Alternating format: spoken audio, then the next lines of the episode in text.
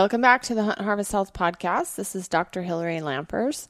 Today we are going to be uh, having some fun with answering questions that listeners have asked us related to health topics.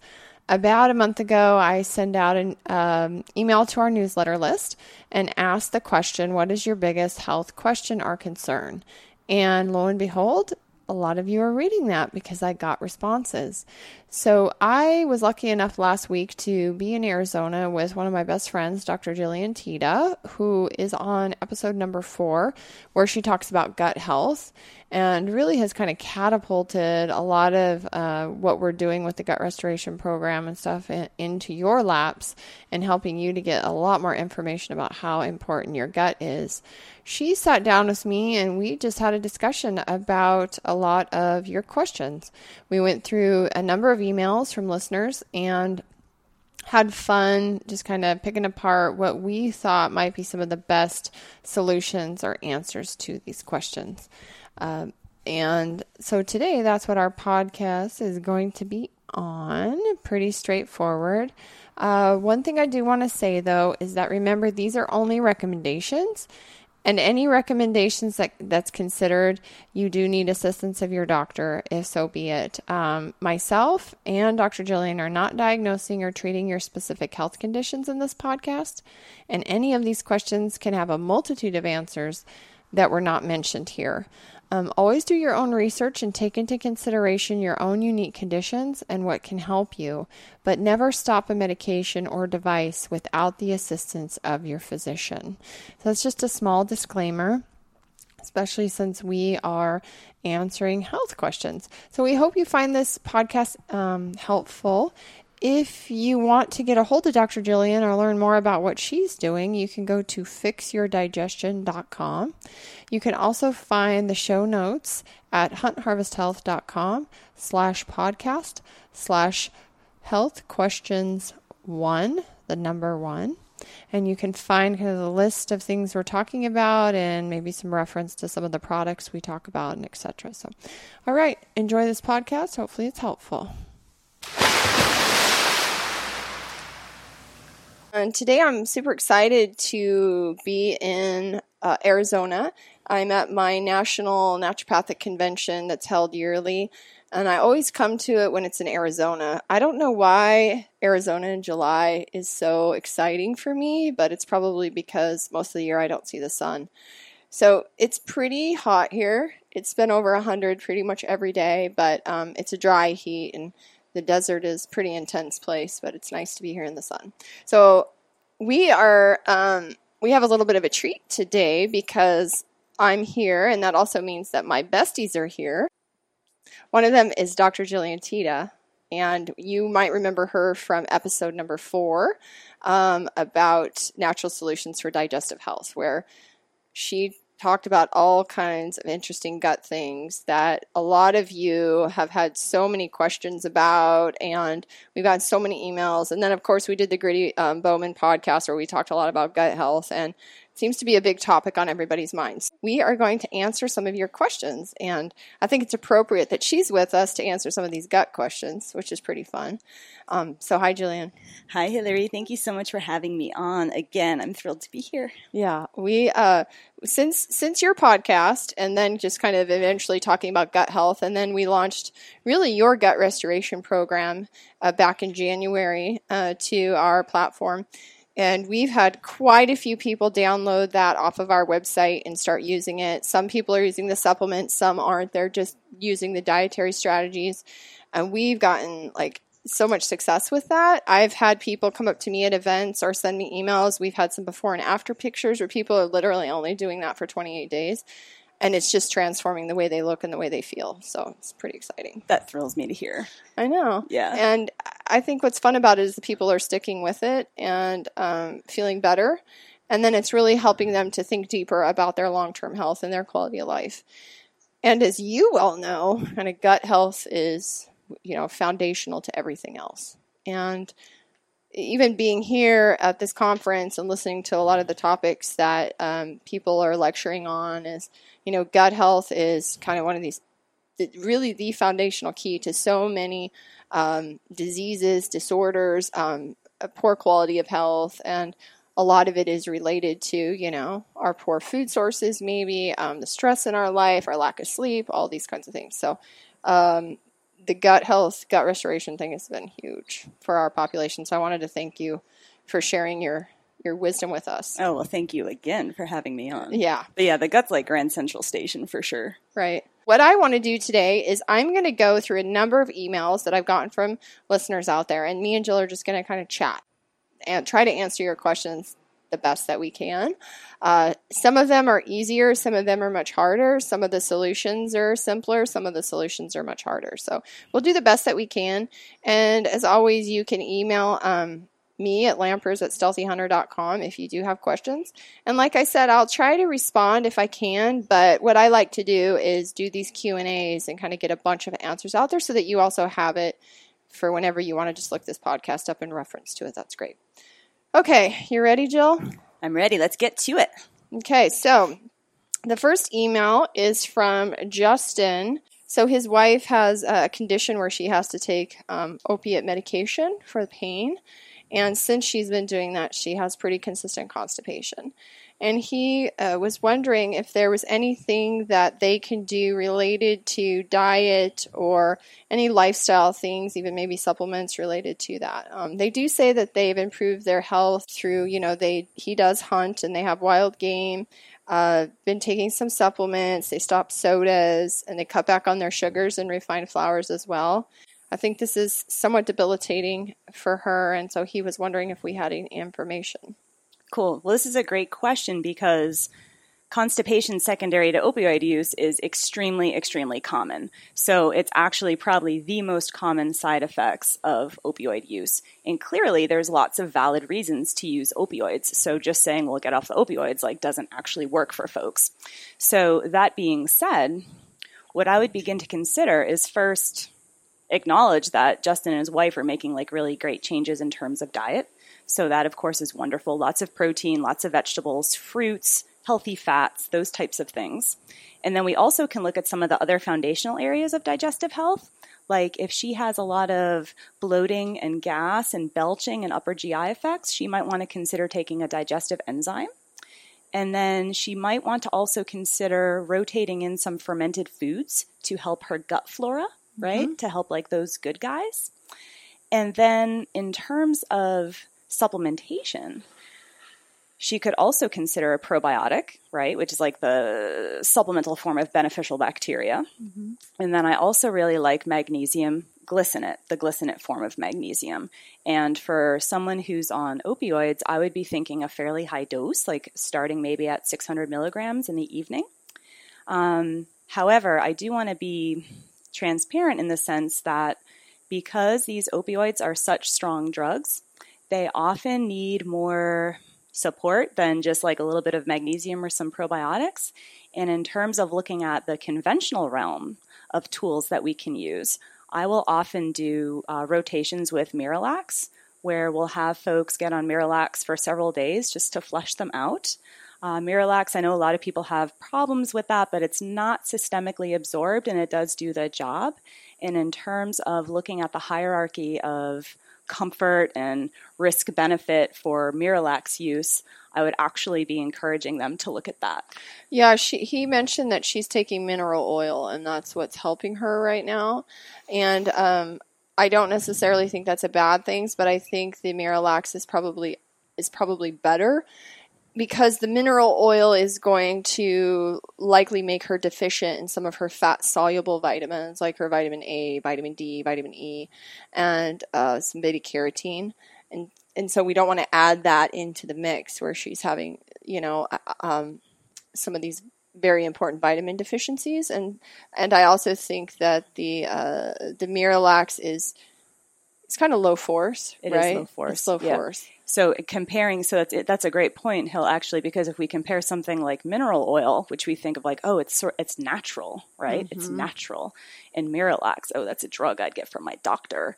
Um, the Miralax, I actually think, is a better option in this case. Yeah. It's going to do less harm and it's going to give greater benefit. Yeah. So you know what is what is the reason that constipation happens with opioids?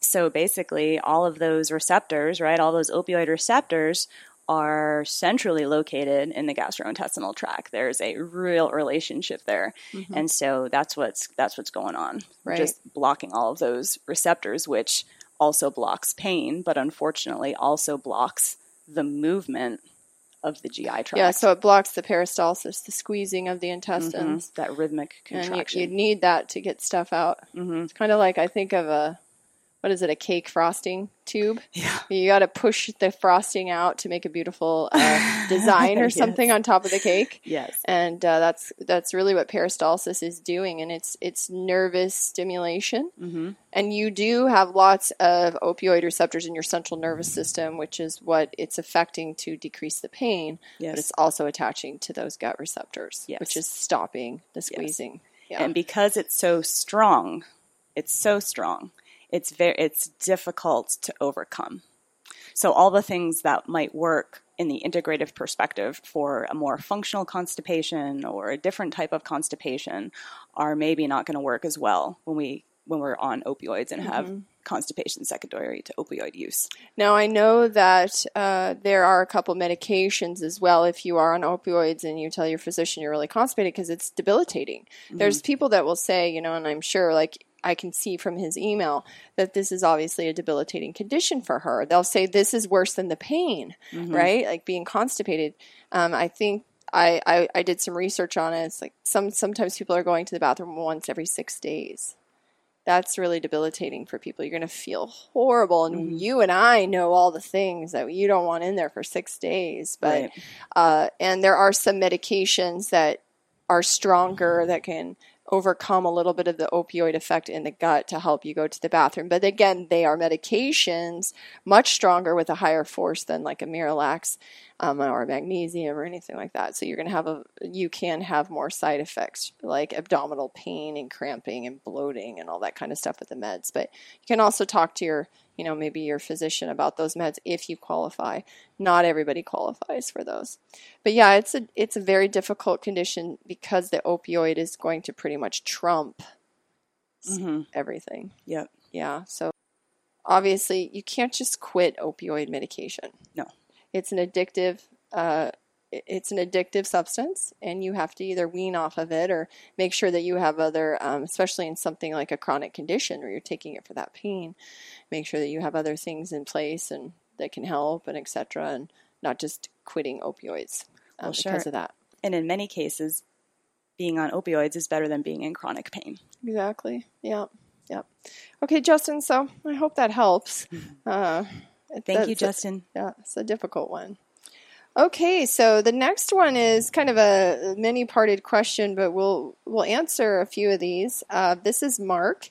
Mark sends in that uh, they heard us on the Gritty Bowmen podcast, and they're both in their late 40s. They had kids later in life. You know, they have decent weights, but they feel like they could lose a little bit of weight.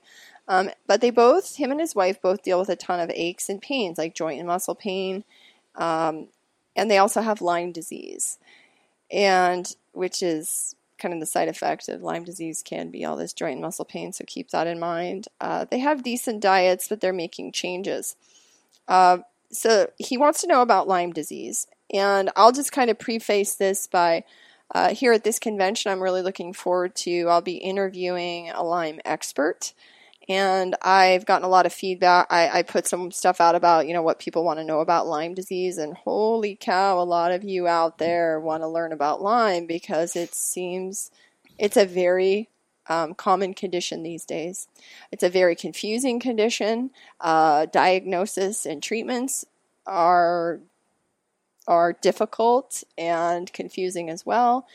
And so Lyme disease is a really big, broad topic, all the way from acute Lyme to chronic Lyme to co-infections to uh, autoimmune uh, interactions, et cetera, et cetera. So we will actually be talking considerably about Lyme disease very shortly. So, uh, Mark, if you can hold on for that, stay tuned for that podcast. Do you have anything you want to say about Lyme? What I would say about Lyme is that it's extremely heterogeneous, meaning you know, a hundred different people can have Lyme mm-hmm. disease and it will look a hundred different ways. And despite its complexity, often the most basic foundational things can be extremely helpful. Mm-hmm. So, again, looking at nutrition, right? It's like we're going to just be repeating ourselves. Looking at nutrition, good protein, fruits, vegetables, finding and eliminating food sensitivity, making sure you're hydrated, making sure that you are sleeping, making sure that you are moving, both in like an exercise capacity and then like a more recovery or non exercise capacity, like gentle walking, restorative yoga, those types of things, having good relationship, good communication, all of these foundational aspects of health when we're getting into these complex diseases or chronic disease or these complex pain syndromes or something like the rat's nest that is Lyme disease, falling back on these basics becomes crucial. I know we want to get into very fancy protocols for these complex conditions, and there, you know, of course we can, but we cannot do that at the expense of taking care of the basics. Yeah, I think that that comes in the confusion for people is they are diagnosed with the disease and they're given the antibiotic. Uh, which is usually the main treatment in acute. You know, you have an acute infection, bullseye, uh, rash, all this stuff. Okay, they gave you antibiotics. And some people, it goes away and they catch it early enough. But some people will do that regimen and they don't get the benefit and it doesn't kill everything and it goes into chronic Lyme. And then there's all these very confusing protocols and expensive treatments and mm-hmm. long term antibiotics and et cetera, et cetera. And if you're forgetting these foundational pieces that are gonna are are the basis of even really making those other treatments viably work, uh, it it doesn't it, it's not beneficial. So um, I know that uh, Dr. Ingels, who I'm going to be interviewing, a, a, big foundational piece of his thing is gut health. Yes, and how important the gut is obviously, as we've talked about in the immune system. Mm-hmm. And if you think of something like Lyme disease, which is a infection from a spirochetic, you know, it's an invasion. Uh, your immune system has to be able to fight that and work it, work against it or fight it and all this stuff. And so the problem nowadays is a lot of people are walking around before they're even bit by a tick with dysfunctional immune systems and poor gut health and you know which is where most of your immune system resides.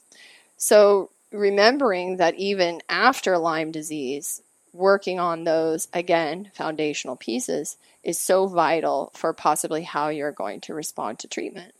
Um, and so you may be one of these people who has a healthier immune system. You get the the acute thing, you take the medications, and it, it gets better. Or maybe you're somebody who isn't that lucky, and you have to kind of start from the ground up with all these things. And a lot of the treatments trash your gut. Sure. Right. That's a hard one. So uh, we'll talk a lot more about Lyme coming up. Okay, so his next question is he has um, on his father's side of the family cardiovascular disease, heart disease, and he's taking an 81 milligram aspirin, which is really common to put people on uh, as a kind of prophylactic for clotting. Um, and he wants to know he's also on a high blood pressure medication. He didn't tell me what his blood pressures are before the medication, so I, I wouldn't know what he was at before the medication, but. Um, He's doing some exercise, but he really wants to know what are some natural blood thinners, um, like food and some other natural blood thinners that he could take. Is the aspirin healthy for him? Uh, and kind of that that was his question more about you know heart disease is a it's a it's a big umbrella. Uh, mm-hmm. There's so many different facets to the cardiovascular system and what can happen there. So, do you want to just address maybe uh, blood thinners first? So, first, I would say that he shouldn't adjust any medications without first talking about it with exactly. his doctor, right? So you don't just like stop your aspirin that was prescribed by your doctor. But the, to that point, there are there are foods and herbs and substances that can have more blood thinning effects. Um, and my favorite for this, which is also delicious and scrumptious, and one of my favorite cooking condiments, is garlic. Mm-hmm. So, garlic and all of the plants that are in the allium or the onion family, like leeks and green onions or scallions and wild onion, and all of these types of things have have really excellent sort of blood thinning capacities. And then my second favorite is the herb uh, curcumin, right? Mm-hmm. Turmeric, or mm-hmm. curcumin is the active constituent of turmeric. So I really like that one as well. Yeah, uh, some of the foods I think people may eat on a more routine basis. Obviously, garlic. I think people eat. You know, if you're eating a healthy diet, you're eating a good amount of garlic and onions and that. Uh, cherries is one. Um, some berries. Uh, most berries have some. Avocados have natural blood thinners in them. Uh, peppers like cayenne, uh, chili peppers, those are all. And if you think of like eating cayenne or a chili pepper, what does it do? It it brings blood right to the surface, and so you get a lot of blood flow into the area, helping to vasodilate Yeah, those that's a good vessels point. They're stuff. good, good vasodilators, helping to lower blood pressure. Yes. So these foods, those foods have been shown to kind of interact in the clotting process as well as is what we're talking about when we're talking a blood thinner. And uh, just as far as clotting goes, you know, for those people out there who aren't physicians, you know, you're under you, maybe you don't understand what clotting is and what's happening there, but your platelets are um, produced by the liver and or not by the liver. The the liver controls the clotting of your platelets. Platelets are a, a, cell within the blood that basically clot. And obviously there's very important reasons why you want to clot. Right? Right, So you've probably heard of hemophilia, right? You're not going to clot. You get a little tiny cut and uh, you to dead. death, yeah. Okay, because you need your blood to clot, and um, but it's also healthy not to be clotting too much, right? Right. So there's also disorders where people are clotting too much, and in cardiovascular disease, especially with stroke, which is what we see most of it, you know, like um, stroke in the brain or even in the lungs or any of these places, we're going to people immediately people would be put on blood thinners because now the blood is you threw a clot or something, and so the doctors don't want you to be throwing clots or all your little platelets No. are clogging up together, right? We want to keep those platelets activity down. Yeah, fluid. We don't want them all Fluid. clumping together. We want them Right. sort of spread apart. Right. And so, um, you know, that that's the importance of your platelets, but the blood thinning is also kind of this important aspect as well. There's that happy medium that we want. So you don't want to be throwing clots and you also don't want your blood to be too thin. So there's that other side of if you're eating lots of blood thinning foods, foods are lower on that force, right? They're low force. So people are like, oh, I shouldn't eat cherries and avocados and chili peppers and onions all at the same mm. garlic all at the same time. No, you should Yeah. be, right? Because they have other constituents too and other activities that are going on. So the food is the best way to go for that kind of low force, natural, consistent blood thinning. If you start taking something like an aspirin, which even an 81 milligram aspirin isn't really that much, it's a baby aspirin. And there has been some good research on aspirin. I won't say it be just because it's a drug that it's horrible. You know, they've even shown people who take aspirin have decreased incidence of Alzheimer's. I think, again, that has to do with blood flow and Inflammation. inflammation. But the thing with aspirin is over time, it can be ir- irritating to the stomach lining. It can be irritating to the liver and to the kidneys. And sometimes, most of the time, people are taking aspirin for pain and inflammation. They're not taking it um, always just to keep this clotting down, unless they're older and like this guy, the doctor's like, oh, just take an aspirin and that'll cure all your problems to keep you from clotting. Right. But um, again, if you're eating all these blood clotting, uh, blood thinning foods, and then you're taking aspirin, and then maybe on top of it, you're taking some other things, and they're decreasing, you know, the, a bunch of fish oils or whatever, because fish oil can also thin your blood, right? Mm-hmm. Then you might want to, you know, consider like how much blood thin thinning stuff you're on. and then if you add into something like, let's say you do have a stroke and you throw a clot, now you're on warfarin. Right. Okay, and there's probably a lot of you out there listening, maybe older, you know, over 50, you've been put on warfarin, and now you've been told not to eat any of these foods, right? Not to eat green leafy vegetables because of vitamin K, because it'll interrupt the process. And then it gets even more confusing as to now what can I eat because my blood is too thin on this warfarin. But I would say that food, again, is low force. Yes. And so- well, and the nice thing about being on, or not the nice thing, when folks get on warfarin or even some of these newer drugs, they are able to have their clotting factors monitored. Right. So you can make adjustments for the nutrition that they're eating. So I really like that. Mm-hmm. And then what I would just add to kind of wrap this up is we don't want to, again, neglect those foundations. So, what else helps thin the blood? Well, staying hydrated. If you are adequately hydrated, your blood is going to have more water in it, which is going to make it slightly more dilute. If you're dehydrated, the concentration of your platelets and the other cells and all of those things goes up. It becomes more sticky in a sense. So let's not forget to stay hydrated and then let's not forget to move, right? And just mm-hmm. make sure we're having excellent circulation. Right. I think that exercise piece is a huge piece. In a lot of instances, when people throw a clot, they're throwing a clot in instances where they're not being active or they've been sitting too long. Sitting is a big one. Great mm-hmm. way to mm-hmm. get DVT in your leg and throw a clot. And so activity is really important to move your blood. Good points. And so many people are dehydrated and they don't know it. They're chronically walking around dehydrated. Yes. So if you're doing lots of coffee or lots of tea or sports drinks or Gatorade or monsters or like these types of things, you want to make sure that you're having like an extra four to six to eight ounces of water or herbal tea or broth or some non caffeinated hydrating beverage to offset these highly dehydrating and diuretic type mm-hmm. drinks as well. Yeah, caffeine. Mm-hmm. Caffeine dehydrates you. Okay, so hopefully that helps with the blood thinning um, thing. The next one is he asked about gut health, and we're talking plenty about that right now. And then his last question is how to find a naturopathic doctor in his area. Um, and maybe we can give a little bit of background. You know, does insurance pay for them and any more general info? We give a little bit on that. Well, the easiest way to find a naturopath, a medically trained naturopath in your community, is to go to naturopathic.org, mm-hmm. which is our uh, national website that's essentially a directory of medically trained naturopathic doctors naturopathic licensure and insurance coverage varies heavily state by state. So I'm not sure what state he lives in, but um, I would start at the national level. And then from there, typically each state has their own state associations. And so you can Google that as well, find a provider there. And then I like to tell folks just make a couple calls and like chat with some of these docs or the, their, their office managers and see which one feels the best. Insurance coverage varies heavily, and in most cases, it's not covered. Mm-hmm. So in most now, cases, I'm in Washington State, which has been had naturopathic medicine quite a while. We do have insurance coverage for people, you know, who live in Washington who have it under their policies.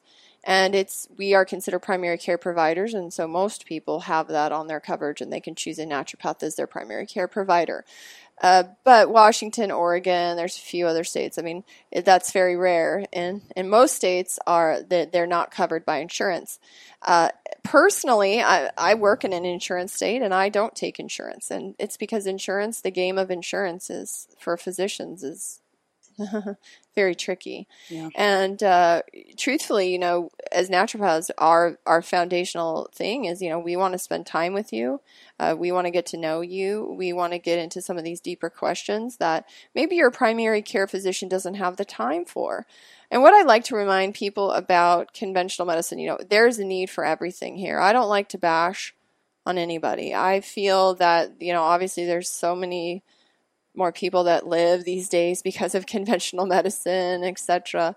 But I also think that at certain times in people's lives and depending on what they have going on for them, they need different ears and they need different eyes and they need different ways of looking at it. And so, you know, most people who go into medicine, they go into medicine with a compassion for people and for helping people. And so, you know, if your physician isn't able to spend more than 10 minutes with you, they're probably in a system that makes it hard for them to do that right? Oh, absolutely. So as naturopaths, we're we're fortunate that we can maybe spend more time and we can get deeper with you. And if your physician's open to it, we can work with them, right? Yes. We can be in collaboration with them, and that's uh, as time goes on and we start to see more and more of this medicine out there. The collaboration is really the key to getting patients healthier. Cool. Okay, Mark, that's a lot of questions, so hopefully that helps you out. Thanks, Mark. Yep. Uh, the next one is Steve. Um, Steve heard us on Gritty as well. Uh, and he is 52 years old and he's an archery elk hunt hunter. He just did his first archery elk hunt last year and he loved it, but he feels like he needs to be healthier to maximize his chance for success in the mountains. Um, he has a very demanding job and works 12 to 14 hours a day, and he doesn't feel like he has a lot of time to work out. He's improving his diet, um, but he has lots of room for healthier options. Uh, all that being said, are there any foods that can help to reduce fatigue and general muscle and joint soreness? I think that's something he's dealing with, uh, and also probably related to working a 12 to 14 hour day and just not getting a lot of physical activity and his age. So, any foods that can help reduce fatigue in general, muscle soreness? This is a fabulous question. So, just knowing the sort of bare bones of Steve's life, what I would suggest to Steve is that he look at the actual foods that he's eating now, right? So, like, what are you doing for breakfast? What are you doing for lunch? What are you doing for dinner? What I would coach Steve up on is making sure that in the earlier part of the day that he's getting in a good amount of protein because protein early in the day is going to help balance blood sugar, improve his energy, and reduce cravings later in the day that might make him choose foods that are less desirable. Okay, mm-hmm. so front loading protein and then also adding in foods that are very dense in antioxidants and plant chemicals and these types of things. So I like to say like eating the rainbow, right? So like red, orange, yellow, green, blue, black, purple, all of these foods should be incorporated in. So I like to talk about bringing foods in first bringing lots of water in first, making sure he's staying hydrated, especially if we're talking about like a 14 hour, like physically demanding shift, like absolutely has to be staying hydrated. And then we can take stock of how many, how much food is consumed that could be contributing to fatigue and or joint pain. And that looks like things like excessive processed flours, excessive processed wheat products, sugar, um, potentially nightshades. So, mm-hmm. nightshades are tomatoes, peppers, eggplant, white potatoes. About 10 to 15% of the population is sensitive to these foods. So, that's a small amount of the overall population, but it is just interesting to look at because maybe you're one of those 10 to 15%. And then the other thing for fatigue, I really like vitamin C because vitamin C is a nutrient that the adrenal glands love. And if we are working a very physically demanding 12 to 14 hour shift and we're maybe not getting enough sleep, our adrenals are being taxed. So we need, we need to feed them. So we feed them with vitamin C, we feed them with protein, we feed them with micronutrition. Mm-hmm. So we incorporate these things first and then we begin to shave other things off. Okay. I think I think another big question I get uh, from listeners is the whole muscle and joint soreness. I think it's pretty common, mm-hmm. especially in people you know my age and older. Yep. Uh, but the the whole idea of like, oh well, if I'm having all this muscle and joint soreness, you know, do I have like a disease or do I have like rheumatoid arthritis? Mm. I get that question too. You know, what about rheumatoid arthritis? Right. Uh, the presentation of like some simple joint pain or aching muscles and stuff is very different than like a rheumatoid arthritis presentation, which is an autoimmune disease. Right. Can you comment on that a little bit? Sure. So, first, there's normal wear and tear on our joints and muscles, right? right? So, normal wear and tear that would create sort of consistent joint pain that maybe gets better with movement, maybe is worse in the morning. This we would consider osteoarthritis, mm-hmm. right? It's just sort of like your quote unquote regular arthritis. Rheumatoid arthritis, as you just mentioned, is a type of autoimmune condition where the immune system is attacking the joints and destroying the, the synovial fluid in them mm-hmm. and creating very large, enlarged, angry, swollen joints. And this is a, both are chronic conditions, but they do have different sort of pathological origins and states. Mm-hmm rheumatoid arthritis would be diagnosed via blood testing, and it's a very it's a very easy sort of blood test. Any primary care doctor is going to be able to tell you fairly quickly do you have osteoarthritis or do you have rheumatoid arthritis. For supplementation for osteoarthritis, there's a couple there's a couple superstars here, uh, including glucosamine sulfate at about a dose of 1500 milligrams, one to three times daily, is probably one of the widest studied natural sort of interventions for osteoarthritis. This helps sort of preserve the integrity of the soft tissues. And then we've got, again, turmeric or curcumin, really powerful anti-inflammatory. I have a lot of my athletes and, and non-athletes and just folks with musculoskeletal pain on mm-hmm. curcumin. I take curcumin myself every single day. I love it. For muscle pain, like let's not, so now let's kind of move from joint pain to muscle pain. I really like glutamine, the amino acid L-glutamine. Mm-hmm which interestingly enough is fabulous not just for muscle soreness and delayed onset muscle soreness, which is like, you know, if you work out and then two days later you're like wicked sore, like it takes all that time to get really, really sore, right. that we call DOMS or delayed onset muscle soreness. Glutamine is wonderful for that, about three to nine grams daily. Glutamine also happens to be the preferential fuel or food source for the cells that line our gastrointestinal tract top to bottom. So you can sort of kill two birds with one stone by taking a very simple amino acid, uh, L-glutamine. Yeah, L-glutamine is really a miracle thing, and the coolest thing about it is there's like no side effect. Right. I haven't found. Have you found a side effect well, so in people? Some people maybe, will have a little bit of GI upset with yeah, it, or they'll like maybe a little diarrhea yep, or something. Yep. But it's fairly well tolerated. Interestingly enough, glutamine is the most common amino acid that's found in foods as well. So of course when you're taking like a glutamine powder, you're taking like a like sort of a concentrated dose, but it's very safe, it's very well tolerated. Um, and, it, and it's fairly inexpensive and it covers a wide variety of conditions. Right. So I like it. Yeah, I love that one. Another one that I've actually been taking for um, so a little bit of my back history here in the last couple months before I started practicing archery and one of the reasons I really didn't want to start archery was I was having a lot of chronic shoulder pain. Yeah. Um, in my practice, as you know, you know we do some of the same treatments, and I do some body work, and I was a massage therapist for 20 years, so I've had a lot of history of like you know some shoulder pain, arm pain, hand pain, that kind of thing.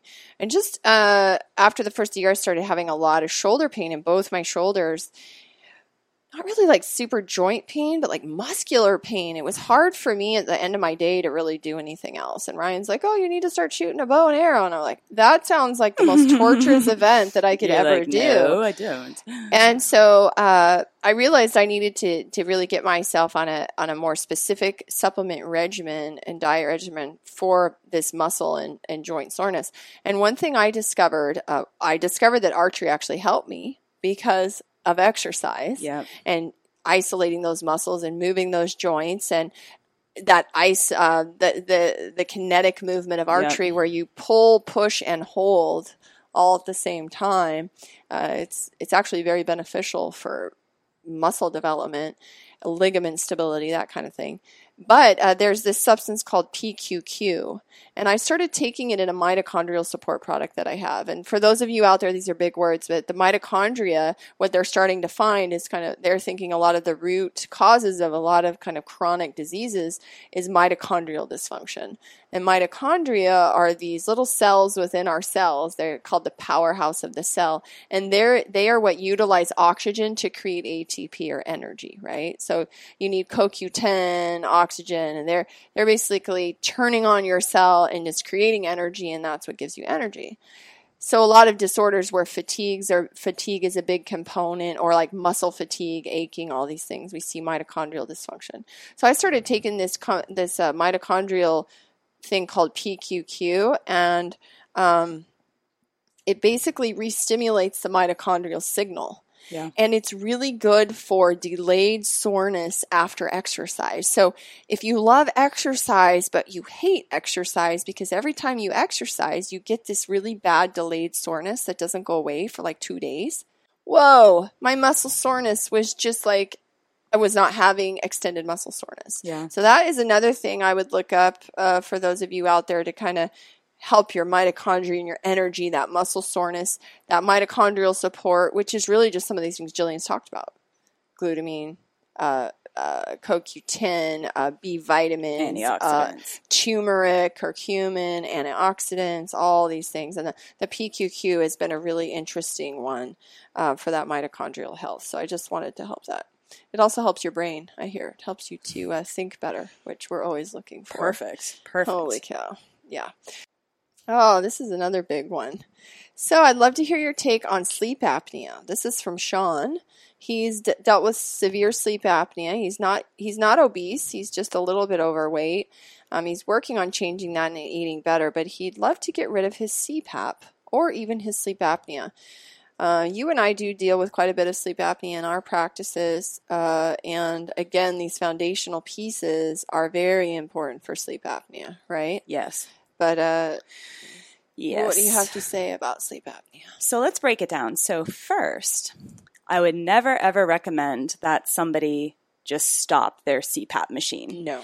because what as un- uh, first of all, but also let me honor that I understand it is uncomfortable, it's not sexy, it's weird, it's in the way, it doesn't make sense. Like it's loud. it's loud, all of these things. I totally, totally get it. But what it is doing is giving you an invaluable service of giving you oxygen. Because what sleep apnea is, is essentially when we're asleep, we are not getting the oxygen that we need through breathing. It's like we can't breathe well.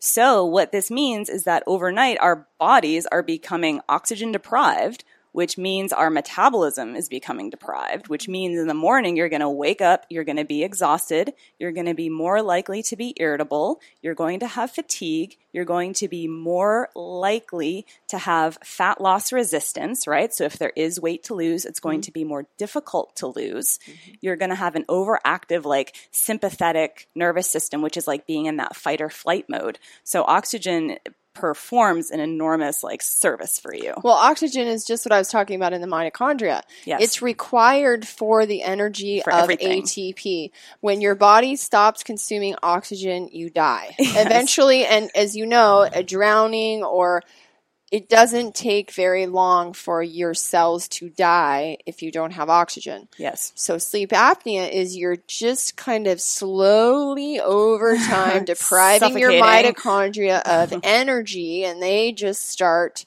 kapoo, kapoo, kapoo, right? Yep. And this is why you wake up in the morning and you feel like you got hit by the Mack truck Mm-hmm. and then you want to sleep all afternoon. And why your spouse is afraid to go to sleep because they think you're going to die in your sleep because you're not breathing. Mm-hmm. Yeah, because you're snoring and Yeah. all these types of things. So you don't have to be overweight to have sleep apnea. A lot of people have it because they've they've got inflammation, they've got you know allergies, uh, maybe they have structural issues, deviated Yeah. septum, Yep. these kinds of things. Yeah, but so we should- most common people they will be overweight and it will make your weight worse if you don't treat it. Well, it does become sort of like this runaway cycle where if someone is having apnea because they are overweight and they're not being treated with a CPAP machine, it's going to be more difficult for them to lose the weight when they're chronically sleep deprived. Yeah. A lot of our patients will actually begin to drop weight when they get on the CPAP machine. Mm-hmm. So let's go so let's kind of go over some of the common reasons for sleep apnea top to bottom of what I see. Mm-hmm. So first, on the structural realm, like you said, there can be a deviated septum.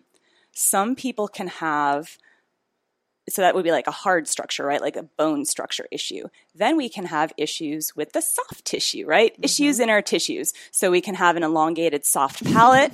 we can have a really large uvula. We can have really large tonsils where when these, when we fall asleep, these structures relax, become very like kind of boggy and just sort of flop and fall into our airway. Right. Now we've seen some interesting. Have you seen some interesting surgeries people have had done that have sleep apnea? They remove all that. Yep. They even remove your uvula, they remove your tonsils, they remove your adenoids, they pull out your turbinates in your nose. Now you have all this space, and what people still have sleep apnea. Yep. So then we can get into things like physiologic cause. Oh, and one mm-hmm. more thing on structure. So even though folks may not be obese, in men, if the neck is greater than 17 inches in circumference or 43 centimeters, this is like a high risk. This is like a high risk for apneas. So even I would say like in that 14 to 17 um, uh, inch realm. So if your neck is that large, we still might want to think about getting your weight down a little bit to just decrease the amount of tissue that flops onto your airway when you're asleep. And you know, right when you're asleep, you're unconscious, like everything relaxes and kind of flops. So the neck circumference piece is very interesting. Now, on the sort of non-structural uh, aspects of sleep apnea. A very common one that we see is someone that might have an allergic type picture, like have a lot of environmental allergies and or food sensitivity where there is a lot of inflammation again in the in the larynx the back of the throat because again this is a very area, uh, an area that is very dense in lymphatic tissue, like your tonsils and all of these things, where the immune system lives. So if they're all activated and sort of ticked off, you're going to have more inflammation there. If you have more inflammation, this tissue is taking up more space, right? So then when you fall asleep, right. the tissue flops into the airway, right? So for folks that are maybe quite skinny or don't have a large neck circumference and don't have a deviated sept- septum, I would look at diet and then also environmental allergies. So, do you have sleep apnea all year round? Does it get worse in the spring when like all the trees are blooming? Does it get right. worse in the fall? Like those types of things. So, those are the those are the ways you want to sort of stratify it. And then, if you're not hydrated, right, you're going to be more sort of inflamed and prone to those. Things. And if you uh, drink alcohol, especially before yes. bed, Yes. So alcohol can be a huge trigger and salt can be a huge trigger mm-hmm. as well. So if you eat like a really salty, uh, I don't know, like nachos or something, like corn chips, salty corn chips with like cheese melted on top and queso sauce and, uh, you know, some salsa and like, Yummy. you know, refried beans sounds delicious, but then like you're like, oh, hit the head. Arizona, yeah. nachos. But those and are drinking tequila. Yes. You're going to have some severe sleep apnea. So I think a lot of, uh, a lot of sort of managing these conditions is noticing the situations or the circumstances in which they get better or worse, which just requires us to be sl- pay a little bit of attention to ourselves, focus on the signals that our body is giving us, and just inject a little bit of mindfulness, and you often can begin to find patterns. I think another interesting thing, and uh, I discovered this through my aunt, is she was dealing with chronic sinus infection. She didn't have sleep apnea, but um, so think of how many hours a day you sleep in your bed. How, yeah. even if you're only in your bed four or five hours, you're laying there with blankets and pillows and linens and maybe children and clothes and all animals. People are sleeping with their animals. Okay, so think of all those things that are in your environment while you're laying there unconscious and you're breathing all this in. Right. And my aunt found out she was allergic to down she yeah. had a down comforter and was getting chronic sinus infections. She changed to a synthetic comforter. Her sinus infections went away. And so maybe eh, very, especially looking at your sleep environment, mm-hmm. what kind of, you know, are you having an allergy to something that, are you having an allergy to your bed? Is your bed too old? Are your pillows too old? Should your dogs be sleeping in your bed or your cat be sleeping in your bed?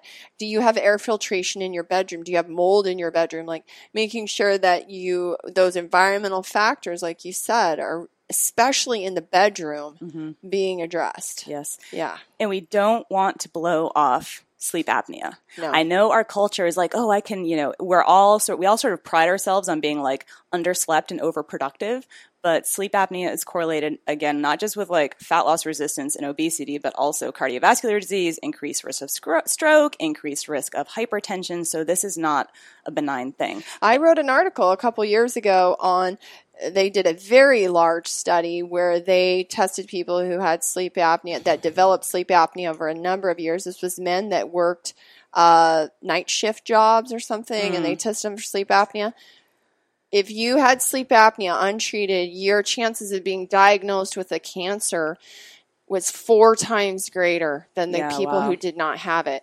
And that is really important because we do see so much increased rates of cancer, I feel like.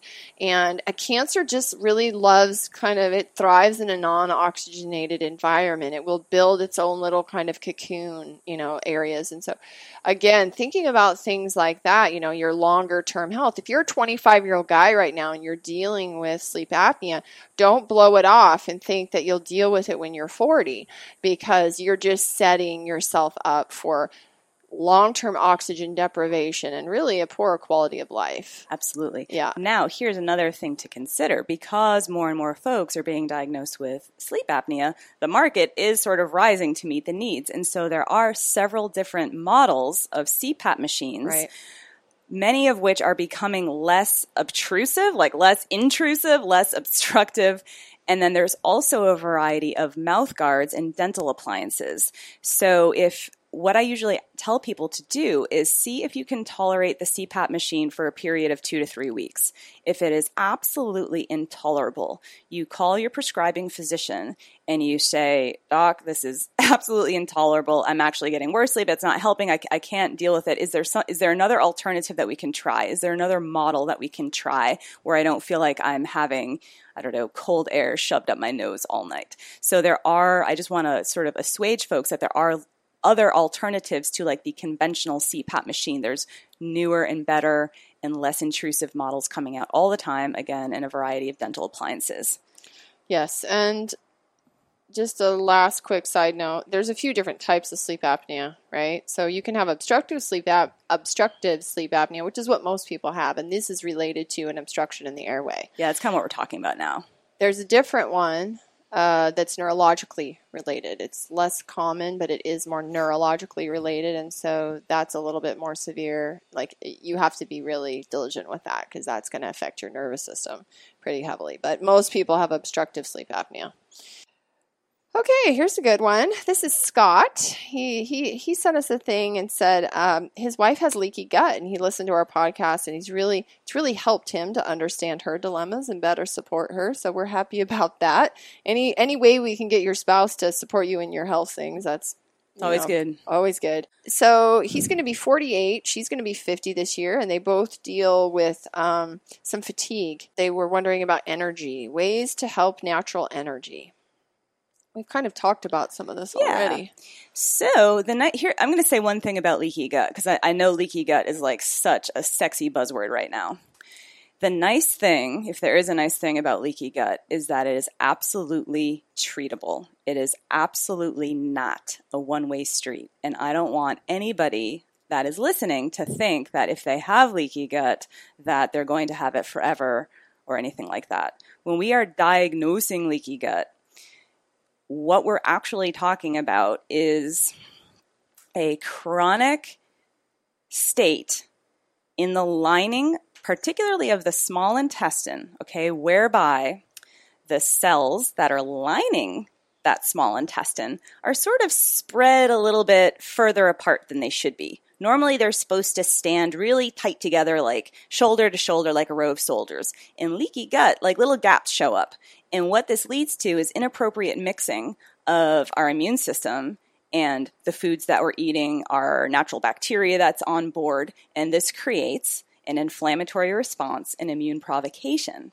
This greater inflammatory response calls more immune cells to the area they're making more antibody, they're making more inflammatory compounds, and then they call more immune cells to the area. So we describe it as an uncontrolled fire. Leaky gut can happen normally after a really hard run or after really hard exercise. So we're talking about two different things.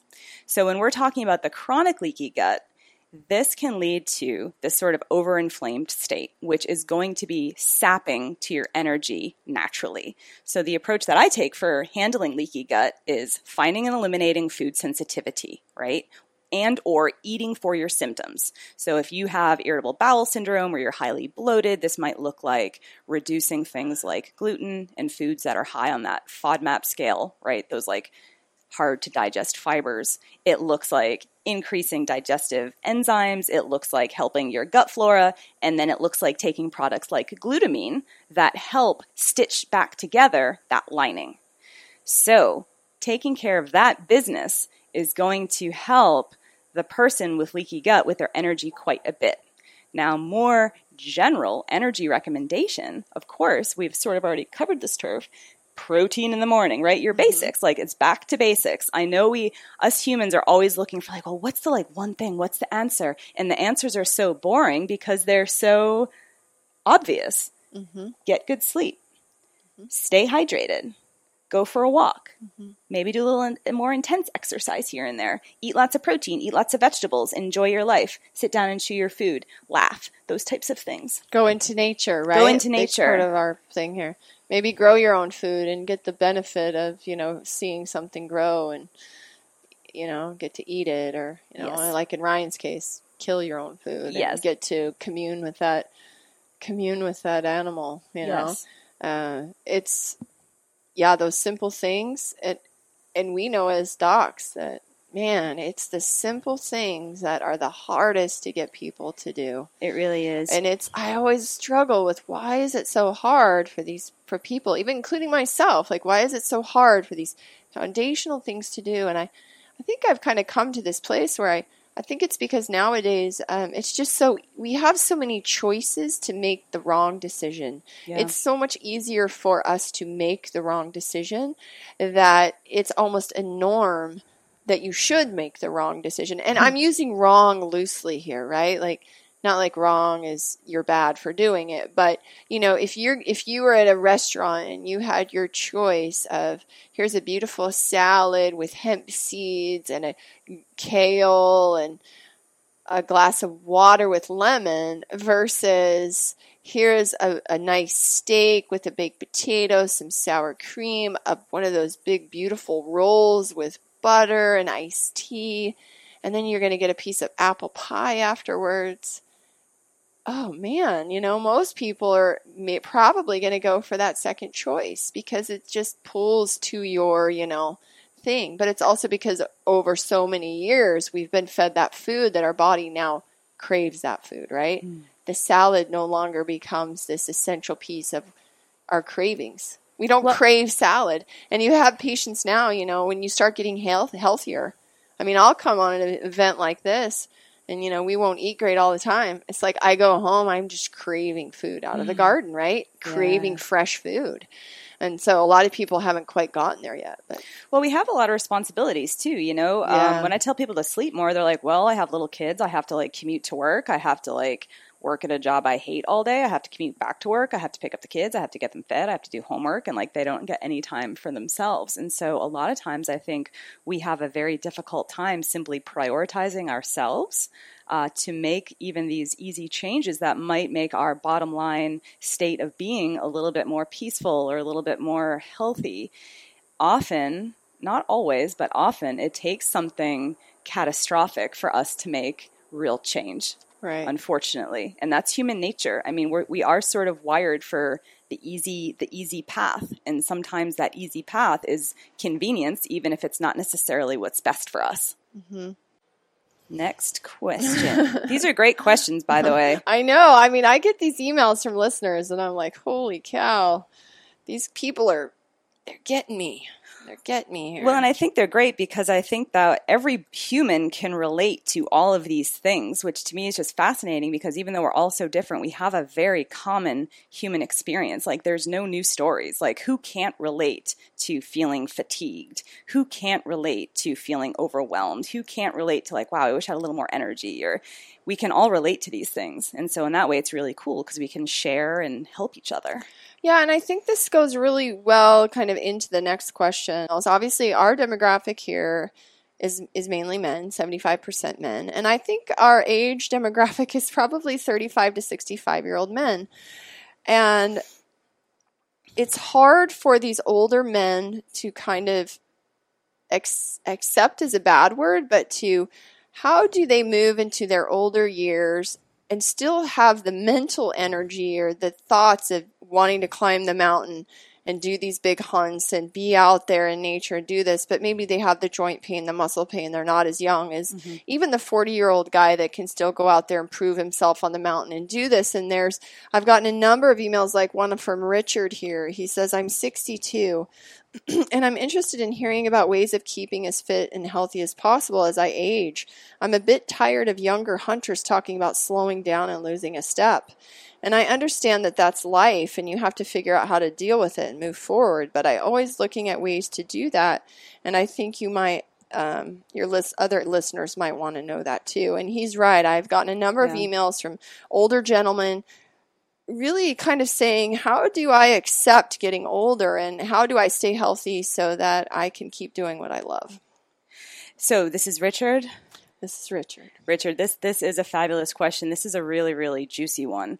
And I like how he sort of framed it up because here's the thing. If we have the privilege of living until we're 60 or 70 or 80, these are things that as human beings, as biological uh, organisms with a finite shelf life, right? I mean, Mhm. we are all going to be facing these things. Again, it's a universal human experience.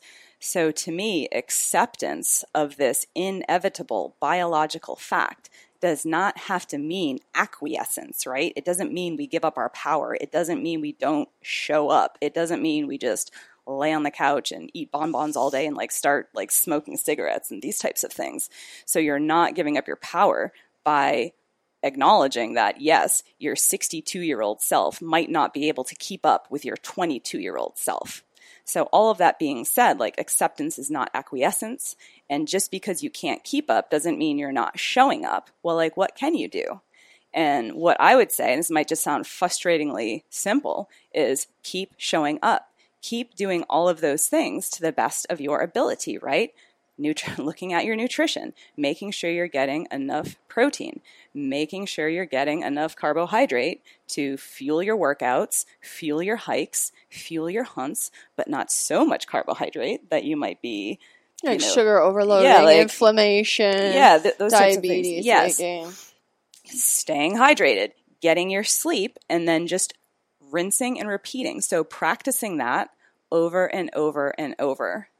So what about the like let's say that Richard's a 62-year-old guy who really hasn't taken care of himself. I mean, he sounds like he has, but there's a lot of guys out there who they're 62 and they go, "Oh man, I better start taking care of myself. I'm 62." Uh, you know, is it impossible to change your ways at 62? I would say absolutely not. No. If if the motive so here's the thing.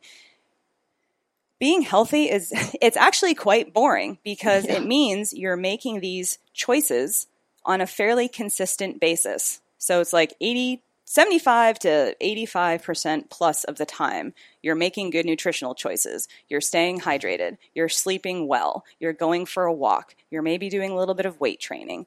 Um, you're maybe dealing with emotional issues. You are maybe having direct and clear communication in your life. These types of things over and over and over every day, day in, day out for the majority of the time. So I don't think it's impossible to change. You know, we're not going to be able to take a um, 62 year old couch potato that's, you know, 60 to 80 pounds overweight and make him look like, I don't know, who's the hot 20 year old celebrity. You know, that's not going to happen.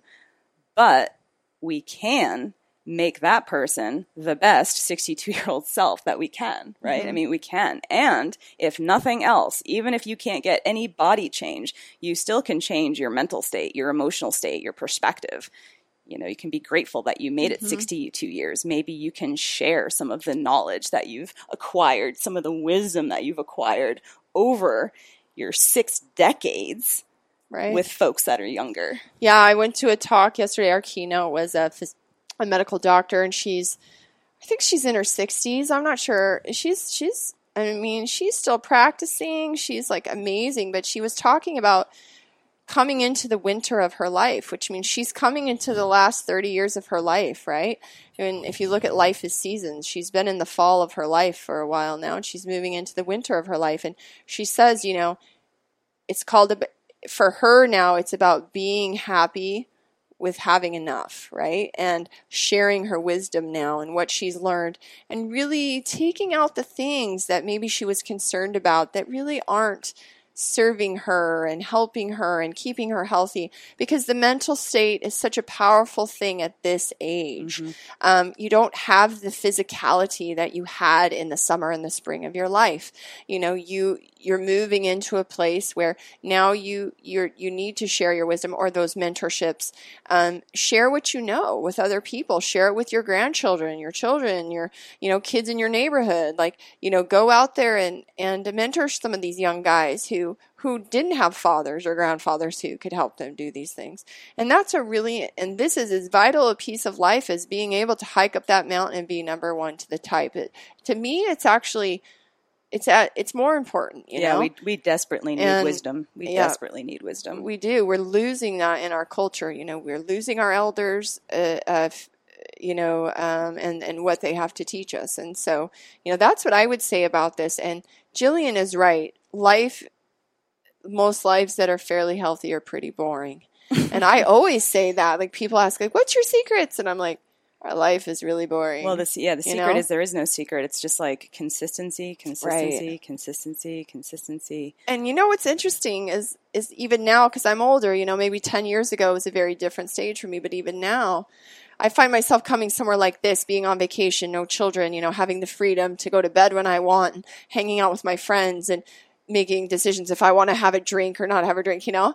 And I find myself uh, making different decisions than I would have 10 years ago because those consistent things for me, I know that at this age, even, I feel better when I make those more consistent, simple choices and that I can actually enjoy my vacation more. Absolutely. Whereas 10 years ago, the decisions I would make uh, were very different and I could enjoy my vacation. Yes. Whereas now I can't. Yes. So I think there's something to be said with that. Um, and I love, you know, acceptance is not Acquiescence. acquiescence.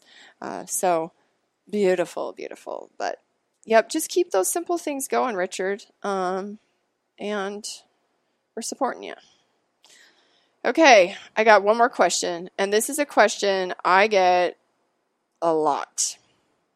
This is Todd. He emailed me and he says he has a simple question. Hmm. What about supplements? Should I just eat healthy food or should I take meal replacements? Um, do you think that energy drinks uh, or supplements, there's different brands, different kinds, and do they mess up your body? And so he really wants to know what many, many, many of you have asked me. What about supplements? And uh, it's a big question. So for me, I uh, I like to say this: supplements, if are if they're used, are just that. It's a supplement to this healthy lifestyle that contains all of these foundational aspects of health. I am a fan of things like, and I'm just speaking for this is just my opinion now. This is not necessarily Hill's opinion or Ryan's or anybody else's. I'm speaking for myself. I am a huge fan of options that make folks' lives easier, right? Convenience. Our brains are hardwired for convenience. So, if somebody would rather have a protein shake, right, from a protein powder and some greens powder than they would to like sit there and poach salmon and saute kale, I say go for it because a high quality protein supplement is actually going to be packed with excellent nutrition. And there was a very interesting study that was done comparing over 18 months two groups of people. One group of people ate a whole foods diet, which we would consider like, you know, no processed foods, no convenience foods. Another group, the second group, ate a whole foods diet plus these convenience options, which included protein powder, greens powder, reds slash fruits powder. And then, well, in the beginning of the study and the end of the study, they measured the levels in their blood of micronutrition, vitamins, minerals, antioxidant status, these types of things. Which group do you think did better? Which group had a better outcome at the end of the 18 months? Obviously, the people who did the convenience. Yep. The ones that added in the convenience options as well. And why is that? Like even folks that even even like folks that are hunting and gardening, we still tend to eat a diet that has like 30 foods or less, right? Like, so we're getting the same things over and over again. Where some of these uh, convenience options are like protein powders or, or multivitamins or what have you, they have more trace or a wider variety of micronutrition to spackle in. You know, if we think about like, I don't know, bricks and mortar, you're sort of like spackling in the spaces that might be missed in even the healthiest diets. We could go down the rabbit hole a little bit deeper and say, you know, the food that we grow, the animals that we eat are only as healthy as the soil that the food is grown in or as healthy as the foods that the animals are eating and we have an issue with soil uh, stripping and deprivation Yep. and erosion and like mineral depletion. And if we don't have good stewardship of the environment and good stewardship of our crops, you know, we are missing out on those trace minerals that can be a defining line for are we going to have mitochondrial dysfunction or are we going to have inflammation? So I know that there can be a lot of resistance mentally to something that is quote unquote processed. But when we think about it, you still need that nutrition at the end of the day. And even a loaf of bread or pasta or white rice is just as processed as a protein powder or as a greens powder, which is essentially just vegetables that are dehydrated mm-hmm. and pounded up so you can mix them into some mm-hmm. water or smoothie or thing and like as you all know, Ryan, I mean, we figured out like we can buy these powders. They're available. There's all different types of them. We've taken them. Uh, and we thought, oh, we have all this kale that we're not eating. We just dehydrated and started making green powder, and it's the, it's so yeah, convenient. It's so you know how much more kale we actually eat now yes. in the winter? Yes, because we're not growing kale in the winter, and my girls don't want to eat a big thing of kale. So what do I do? I put green powder in everything. They don't even know it, and they eat it. So yep. that is actually bringing in more nutrition even to those people who don't know they're getting it because it's so convenient and easy, you know, putting a scoop of that in. So my question about this, and a lot of people want to know, is is especially like protein powders. Okay. And the big one, um, and I know you're a big proponent of it, is yeah. whey. Yeah. And so can you uh, you are really uh, one who taught me a lot about whey early on in our careers because you were a a figure competitor. Uh, I did some bikini. I wouldn't say I was into it as much as you, but we've both kind of been down that road of taking protein powders and figuring out what's the best. And I learned a lot from you about the different types of whey. Mm-hmm. So could you just share a little bit about that? So whey is cool because whey, in terms of a performance uh, supplement, muscle building, muscle recovery, muscle growth, whey is actually very well studied in the literature. Mm-hmm. So, in terms of protein sources, if folks tolerate whey, I would go for a whey supplement, and I prefer undenatured whey. Undenatured. Okay, can you explain that? So, undenatured just means that the whey hasn't been heated up mm-hmm. and like all broken apart. So, it's mm-hmm. essentially less processed but the best research is on the undenatured form. So whey has these constituents that help with, again, muscle growth, muscle recovery, and performance that is lacking in maybe the vegetarian options of pea protein, hemp protein, rice protein, etc. I hardly ever recommend soy protein mm-hmm. for a mm-hmm. variety of reasons. It's bad for the gut, it's a hormonal disruptor, uh, bad for the thyroid. So if folks can tolerate whey, then I say go for that. I will add on that I have a significant population of, of my clients that don't tolerate whey well. They can't digest it well, it makes them break out in cystic acne, and in these cases we'll move to a vegetarian source. Mm-hmm. now there's also sort of this new movement like in the you know in the paleo community lots of gelatin lots of like collagen powders egg white powders. It's going to be interesting to see like as the study comes studies come out on those types of proteins if the effect is similar because they're animal based it seems right. like animal based proteins help better with athletic performance mm-hmm. or not seems. I mean, that's fairly conclusive in the literature. Mm-hmm. Yeah, I I've tried a lot of different types of whey, and you know the minimally processed are the best for me. Mm-hmm. I just my gut, I tend to be a little bit more sensitive on that side. Ryan does really, he does good with all ways, and he he really likes those ways. um, and he always says, you know, especially as as active as he is, oh my gosh, you know, he just you can't be climbing a mountain all day and doing the things he did. Like he just did the death hike. He did 37.8 miles in 17 hours without sleep in Hell's Go Canyon. Ryan. Go Ryan. Okay, because he's insane. Go and, Ryan. You know, he was the old guy there at 43 and he finished, you know, in the top four. But that's we won't even get into that, but that's his mental state, right? Mm-hmm. He does that, but he couldn't do that without the supplementation of whey and these other products mm-hmm. that, you know, if you're doing that type of activity, and, you know, I know an archery elk hunt and some of these a backcountry hunt, they are intense activity. You're burning massive calories. Um, your macros and micros have to be in there, or you're just going to bonk and you're not going to be able to. If you do get a 300 pounds of meat, you're not going to be able to get it out. Yeah, I got to carry that out. and so, you know, these supplementation supplementation is really important. So when these people are asking questions to me, do I think it's important? Yes, like Jillian said, for nutritional thing, and then it depends on how much activity you're doing mm-hmm. and what you're doing and what your goal is.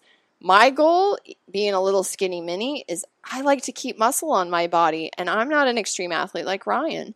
But if I don't eat enough of these things, protein in the morning, Yep. some of these supplementation things, I'm going to lose my lean muscle mass because I burn through it faster. Right, I don't right. have to do a lot. And it's the same for a woman who's maybe 100 pounds overweight. She doesn't have a good lean body a composition.